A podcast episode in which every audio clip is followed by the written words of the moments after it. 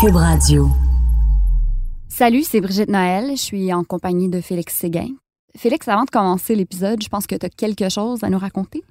Il faut absolument pas manquer le grand reportage de notre bureau d'enquête qui s'appelle aussi Narcos PQ, une version télé si tu veux.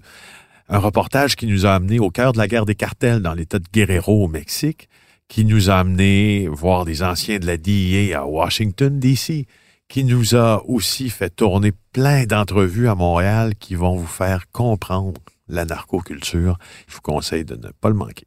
Vous pouvez regarder le grand reportage Narcos PQ qui est disponible en exclusivité sur Club Illico dès aujourd'hui.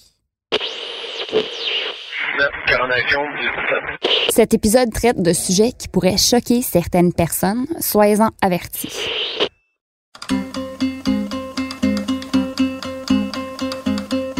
La dernière fois où on a effectué une saisie aussi importante d'héroïne, ça remonte à 2014. Alors, nouvelle saisie de drogue. 80 000 doses d'héroïne. Cette présence accrue de fentanyl. Les cartels de la drogue mexicains sont très bien implantés à Montréal. Je m'appelle Brigitte Noël, je suis journaliste au bureau d'enquête de Québecor. Et moi, je m'appelle Félix Séguin, puis je suis journaliste au même endroit. Saviez-vous que le Québec est la terre d'accueil de plusieurs des plus gros trafiquants de la planète? Savez-vous qui ils sont? Narcos, PQ. C'est là qu'on va les découvrir.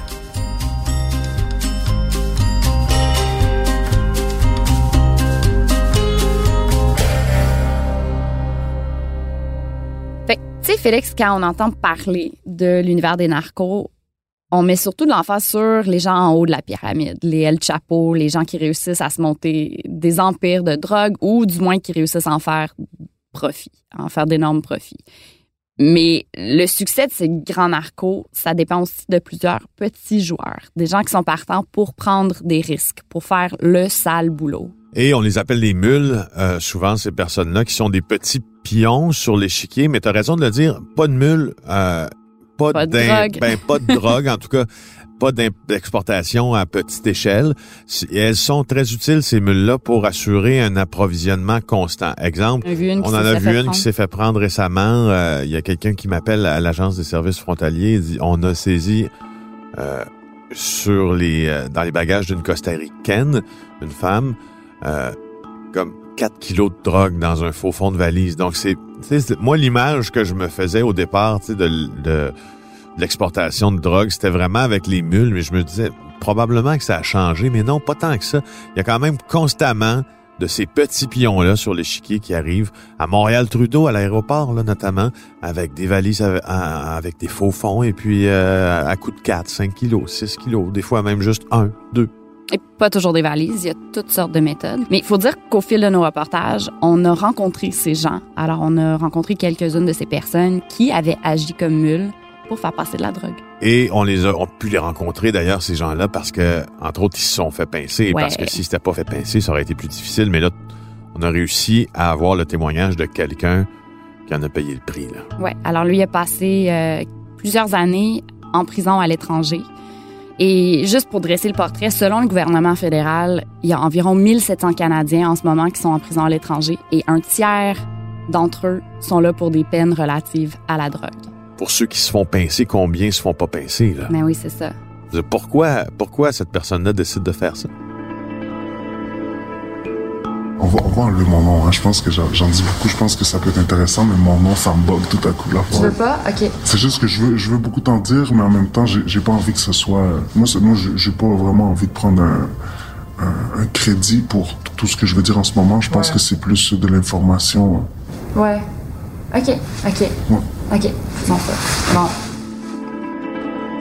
Je voulais en savoir plus sur le comment de tout ça. Et donc, pour nous plonger dans cette histoire aujourd'hui, j'ai trouvé Louis qui a accepté de se confier à nos micros. Louis, c'est bien sûr un nom fictif parce que maintenant, euh, c'est quelqu'un qui a passé à autre chose, il a, tourné la page, puis il veut plus vraiment être associé à son ancienne vie. On le comprend. C'est quelqu'un qui a payé sa peine. Il a passé quatre ans et demi dans une prison tropicale, mais il tenait à partager son récit un peu en guise d'avertissement pour s'assurer que personne euh, n'ait envie de faire comme lui. Cette histoire-là commence à un très bas âge, en fait. Euh, tu sais, j'avais peut-être 15-16 Alors là, Louis, euh, il nous raconte comment euh, il y avait 15 ans, il a commencé à jouer dans la criminalité. J'essayais mes affaires, j'étais jeune, je faisais pas beaucoup d'argent. J'ai rencontré un- des, des nouvelles personnes d'origine latine. Tu sais, je, je voyais que leur income était, était beaucoup plus, plus intéressant que le mien. Puis il nous a raconté à quel point c'est l'appât du gain qui avait vraiment eu des conséquences désastreuses pour lui. C'est incroyable de voir des gens qui, qui vont sortir des 10, 15, 20, 30 000 dollars dans une soirée puis que ça n'a pas l'air de les déranger tant que ça, tu sais. Fait que c'était, c'était comme une avenue qui m'avait intéressé, tristement. Je, à ce point-là, j'ai, j'ai peut-être 17 ans, là. On commence à, à projeter dans, dans l'avenir, essayer de voir. Puis là, j'ai 18 ans, finalement. Là, j'avais un passeport, je pouvais voyager tout seul. Je m'étais rapproché beaucoup des personnes euh, criminalisées. Puis eux m'avaient parlé de plusieurs façons de faire de l'argent. Puis dans ma position, sans une grosse expérience peut-être, mais avec une, une très grosse faim, ils m'ont proposé, euh, ils m'ont proposé de ramener de la drogue dans mon estomac. Alors, ils lui ont proposé ça. Il a dit, ouais, je vais en ramener plein. Est-ce que c'est quelqu'un qui consommait beaucoup? ou- Non, c'est quelqu'un qui consommait pas du tout. De la drogue de où? Euh, de la drogue d'Amérique du Sud, euh, de l'héroïne. Qu'est-ce que t'as dit quand ils t'ont proposé ça? C'est euh, spécial parce que sur le moment, tu sais, on est euh, on est tellement inconscient. En même temps, c'est un monde nouveau. On essaie d'impressionner. On dirait que l'idée m'a pas paru si farfelue. C'était c'était pensable en fait.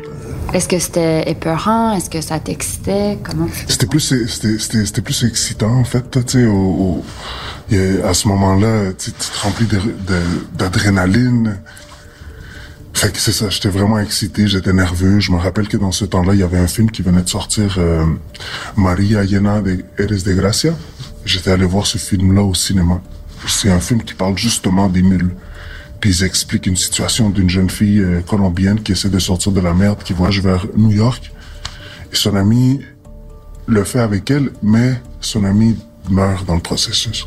Elle avait ingéré de l'héroïne et une des pilules avait brisé. C'est un danger très, très grand dans, dans cette méthode-là, en fait. Puis toi, c'était la même méthode que C'est la même méthode que j'allais faire et que j'avais déjà pris la, la décision de faire, en fait.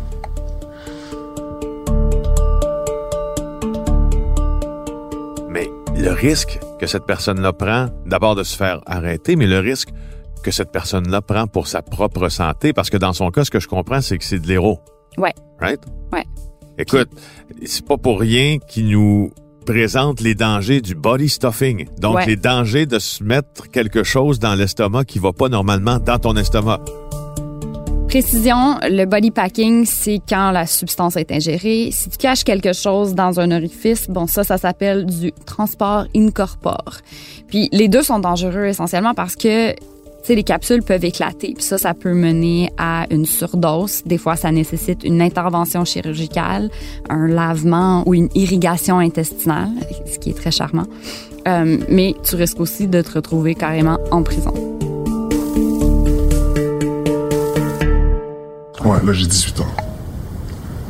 Fait que là, je fais mon premier, mon, mon premier voyage, je pars, c'était, c'était vraiment, vraiment quelque chose, là.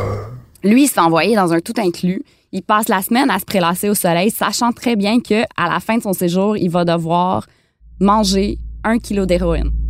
Tes placements sont, payés, évidemment. Tu as 2000 dollars euh, en argent de poche pour dépenser durant, durant ton, ton séjour. Ta mission, c'est ramener... Ben, tu sais, moi, moi, comme j'ai dit, j'avais beaucoup faim. Là, j'ai, j'ai- je voulais vraiment ramener une grosse quantité dans mon estomac. J'étais décidé, là. Puis ça, tu la transportes comment dans ton estomac? C'est dans des capsules? C'est des capsules, c'est des capsules euh, qui mesurent, euh, je dirais, un pouce et demi, peut-être. Aïe, aïe. C'est gros, là. C'est, c'est comme ça. Ils sont, sont quand même assez épais. C'est- C'est, c'est, c'est très similaire à un pouce, en fait. Ils sont à peu près 10 grammes, Comme un pouce, comme ton pouce de comme, comme mon pouce de ma main, ouais. Puis c'est, très dur, puis à l'intérieur, il y a approximativement 10 grammes d'héroïne. Il y en avait pour euh, approximativement 1800 grammes qu'on devait ramener à deux. Puis euh, moi j'ai moi j'ai réussi à ramener pratiquement 1000 grammes tout seul. J'en ai avalé 100 pilules. C'était vraiment intense. C'est fou là. Je pense que ça a été le moment le plus euh, le plus marquant de ma vie là, voir.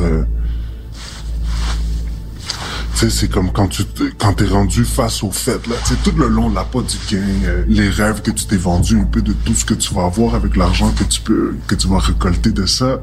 À ce moment-là, ça vaut plus rien. Parce que là, déjà, tu te rends compte que les pilules, c'est gros, c'est gros, là, tu sais.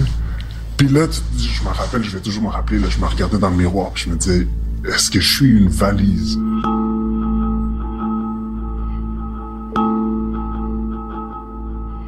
Puis 10 grammes d'héroïne, ça vaut combien?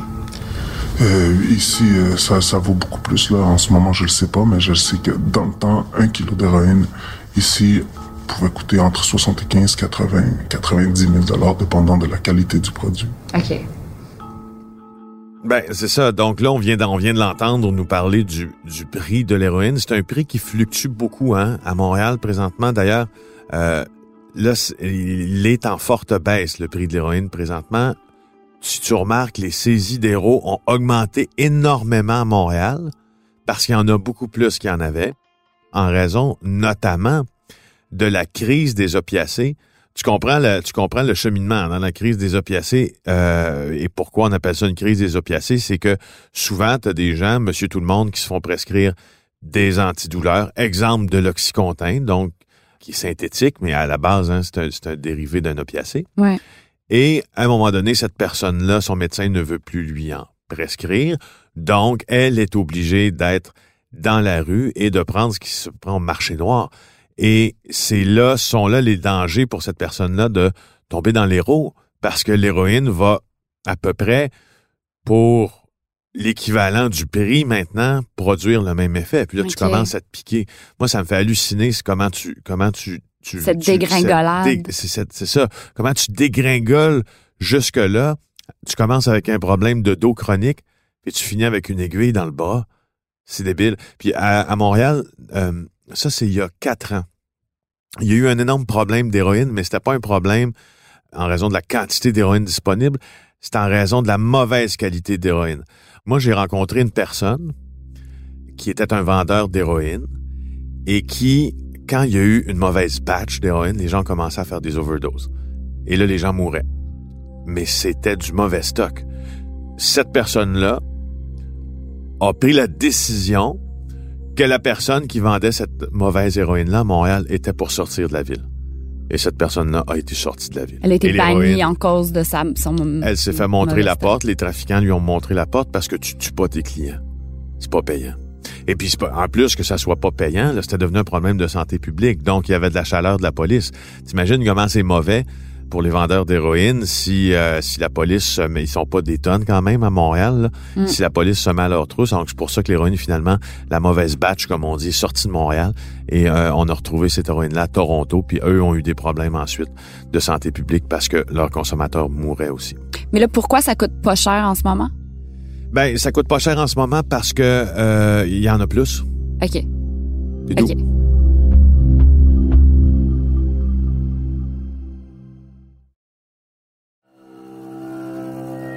Fait que pour retourner au parcours de Louis, on va sauter quelques étapes parce que je veux quand même pas fournir des instructions pour trafiquer la drogue. Là. Louis se trouve à devoir ingérer un kilo d'héroïne, une dose qui peut être fatale si les capsules explosent ou coulent. C'est la, la mission durant la journée que tu es censé ingérer toutes les pilules. Il y a une diète à faire. Il faut que tu prennes... Euh, durant toute la semaine, déjà, tu as mangé vraiment léger, mais la dernière journée, c'est vraiment important que tu manges euh, pratiquement juste de la salade. C'est ce qu'on nous indique. C'est vrai ou pas? Parce que les pilules, là, elles rentrent, mais après, elles doivent sortir. Évidemment. Tout le... le, le la, la, folie qui passe dans ton, dans, dans ton estomac aussi, mais dans ta tête, c'est incroyable. Jusqu'à temps que tu prends la décision de commencer c'est difficile. C'est ultra difficile. Juste briser le, le blocus mental d'avaler quelque chose de gros et non et, et de ne pas le mastiquer. C'est, oh. c'est, incroyable. Puis 100 fois. 100 fois. 100 fois. Ça, ça, puis tu sais, ça va pas toujours bien. Tu sais, des fois, ça, va tranquillement, mais il y en a une qui porte tout croche. Là, ça fait mal. C'est, c'est... Est-ce que tu te sentais malade? Dur- durant le moment que je le faisais, j'étais juste sur un high, je pense. Juste un high d'adrénaline, comme... euh, Tu sais, c'est, c'est même flou dans ma tête. Je me rappelle juste que j'étais dans un... Ma tête était déconnectée, là. Tu peux, tu dois être déconnecté pour faire quelque chose comme ça, c'est, dans les pires choses que tu peux, tu peux décider de faire pour toi-même, je pense.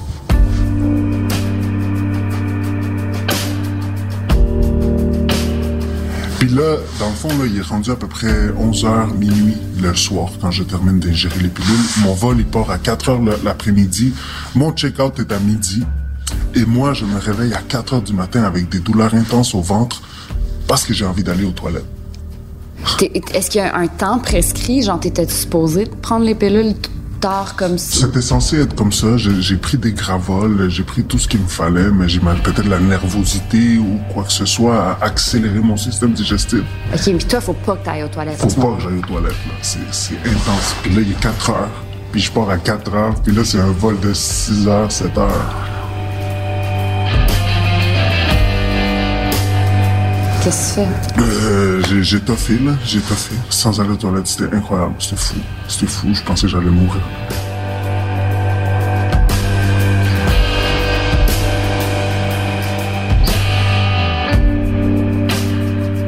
Puis là, il se présente à l'aéroport, il essaie d'avoir l'air cool. Mais tu sais, comme tu vois dans les films, puis là, je m'imagine, t'es aux douanes, puis t'es dessus, puis t'es nerveux, puis t'es tout blanc. Comme est-ce que c'était comme ça? T'étais-tu en train de paniquer? Tu sais, dans ma, dans ma tête, oui, mais, mais je, je pense que je le démontrais pas. Alors, cette, cette mission-là, tu l'as réussi? Ouais, ouais, je l'ai réussi. Ouais, ouais, je l'ai réussi. Je suis arrivé, j'ai, j'ai passé les douanes. Ah. Je vais jamais oublier là, le, le, le moment qu'ils m'ont juste dit go. J'ai passé, on m'a touché, j'avais rien. Ça l'a passé, c'est incroyable, c'est super difficile. Combien d'argent tu t'es fait avec ça? 25 000, 5 000, j'avais 18 ans. C'était fou. hein. C'était beaucoup, c'était beaucoup, ouais.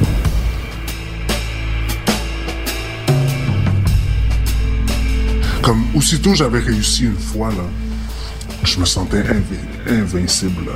Durant un autre voyage que j'ai fait à la même place, j'ai eu des problèmes avec, avec des gens là-bas, puis je m'étais fait graffiner la figure. Puis j'a- j'avais gardé une cicatrice pendant quelques années. Mais tu sais, ça renforçait tellement mon, mon personnage dans ma tête, là, le Scarface, là. I'm gonna be rich, fuck everybody. C'était- vraiment ça à fond, là, tu sais.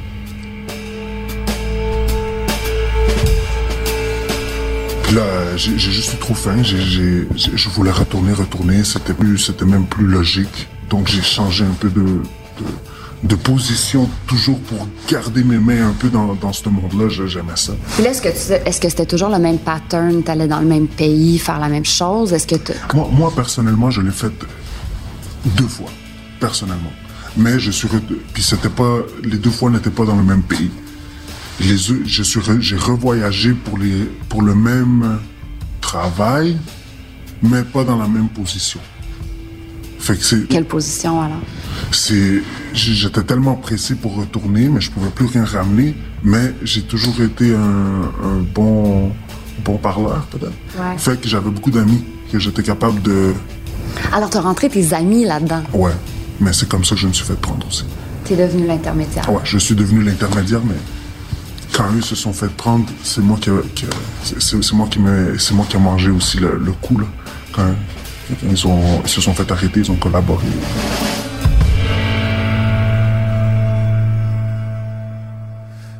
alors, euh, Fait que c'était la fin pour lui. Il était coincé, puis son arrestation était assez musclée.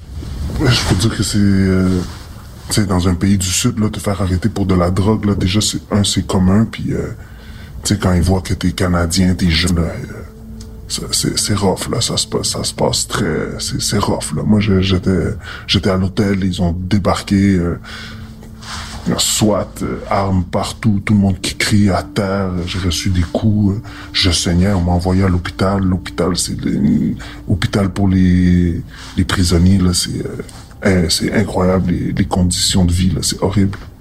Comment tu te sentais à ce point-là? Ben, j'étais, j'étais, c'est, c'est con là, mais j'étais triste pour ma mère en fait là. Un peu le classique immigrant là, tu sais. En, en, en réalité, quand quand t'arrives ici, euh, tes parents, ils, on est tous immigrants, les parents doivent travailler euh, deux, trois travails en même temps, chacun, on les voit pas vraiment là, tu sais.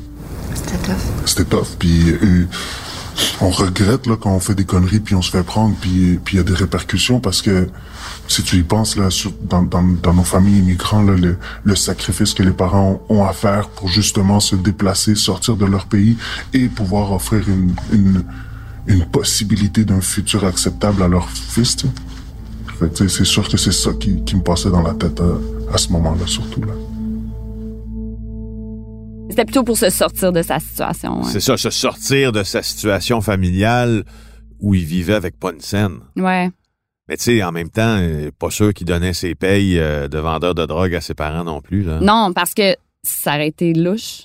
C'est sûr que lui dit, tu sais, Ben, je comprends, mais c'est qu'on l'entend souvent, ce genre d'histoire-là. Tu sais, moi, je viens d'un milieu qui est défavorisé, on n'avait pas beaucoup d'argent.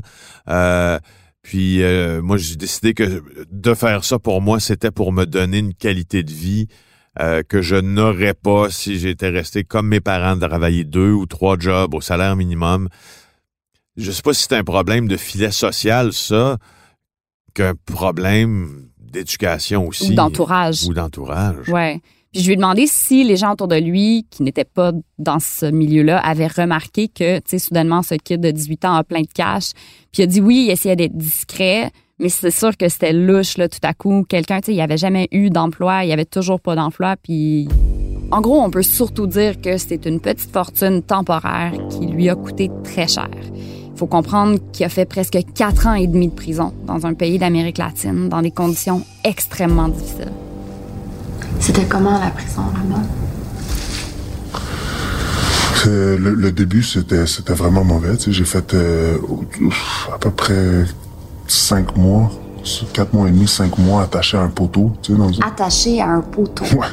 Ils m'ont attaché à un poteau. On était 30 dans une salle assez, assez petite, de la cheville, cinq mois.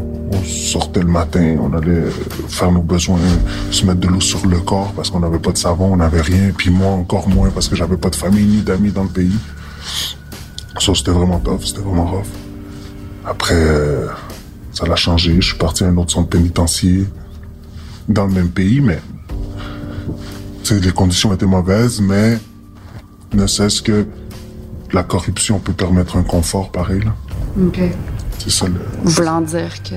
Voulant dire que dans une prison du, du tiers-monde, euh, tu peux avoir accès à beaucoup d'affaires dans, dans, si, si tu donnes 2-3 dollars. Là, tu sais. Ça, ça en prend pas beaucoup pour avoir un cellulaire. euh, tu sais, dans des co- co-détenus avec moi détenaient des pistolets. Tu sais, y a- tu peux rien, pas, y a rien que tu peux pas vraiment avoir. Il y avait des pistolets en prison.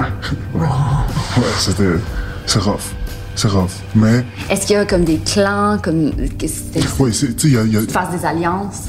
faut que tu te fasses des alliances, c'est important. Tu sais, il y y, a, il y a différents types de gangs. C'est des gangs très locales, mais ils sont, sont aussi dangereux, ouais.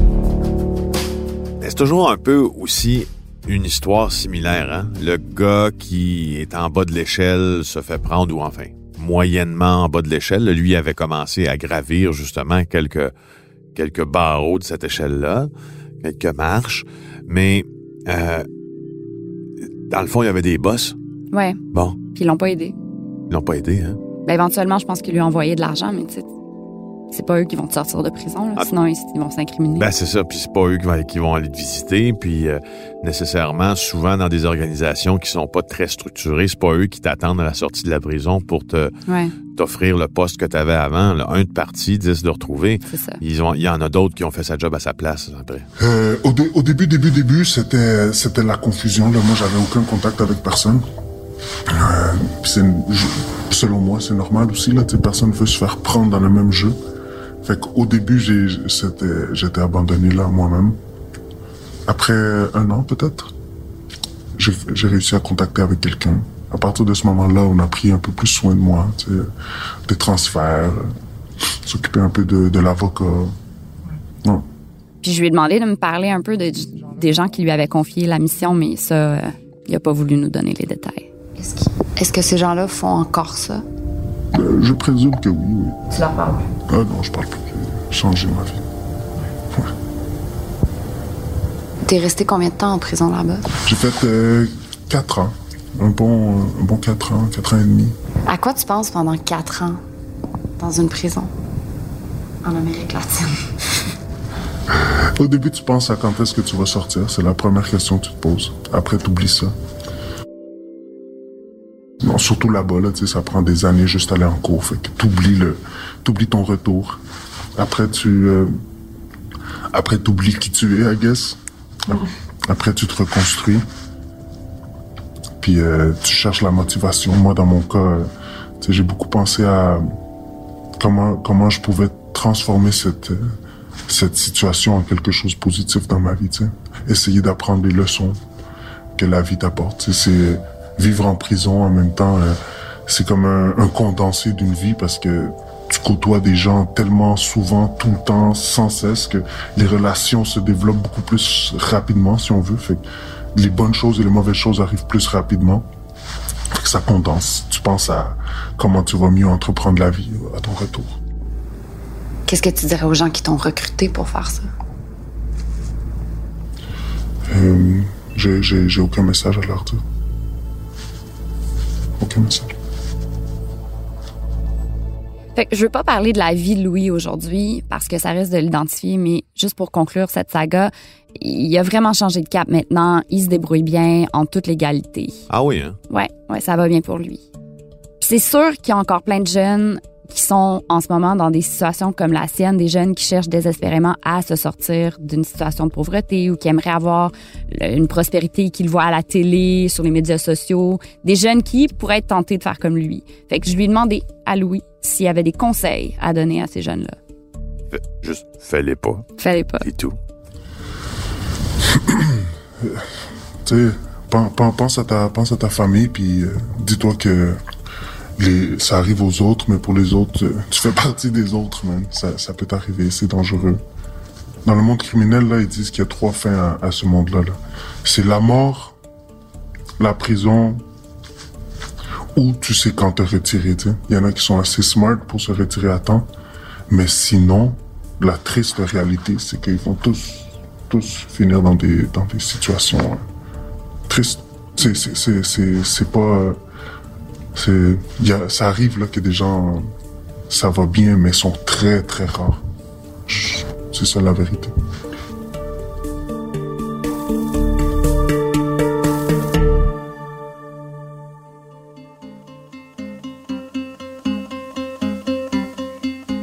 Dans le prochain épisode de Narcos PQ, on s'attaque au fameux clan Risuto. Oh yes. Ça fait 30 ans qu'ils ont travaillé les Rizzuto. Si on met un prix sur les enquêtes, on touche à peu près un milliard. On vous présente Pietro Poletti, ex-policier à la voix graveleuse, qui a bien connu les Risuto. C'est notre grosse arrestation. Pourriez-vous vous mettre en habit? T'as juste pas une vie ordinaire. Non, pas vraiment. Toi non plus. Si vous aimez ce balado, n'oubliez pas de vous abonner et de le partager sur vos réseaux sociaux. On vous invite aussi à nous laisser vos commentaires et à nous donner un maximum d'étoiles, préférablement 5. Vous pouvez aussi suivre le Bureau d'enquête de Québécois sur Facebook ou nous lire dans le Journal de Montréal.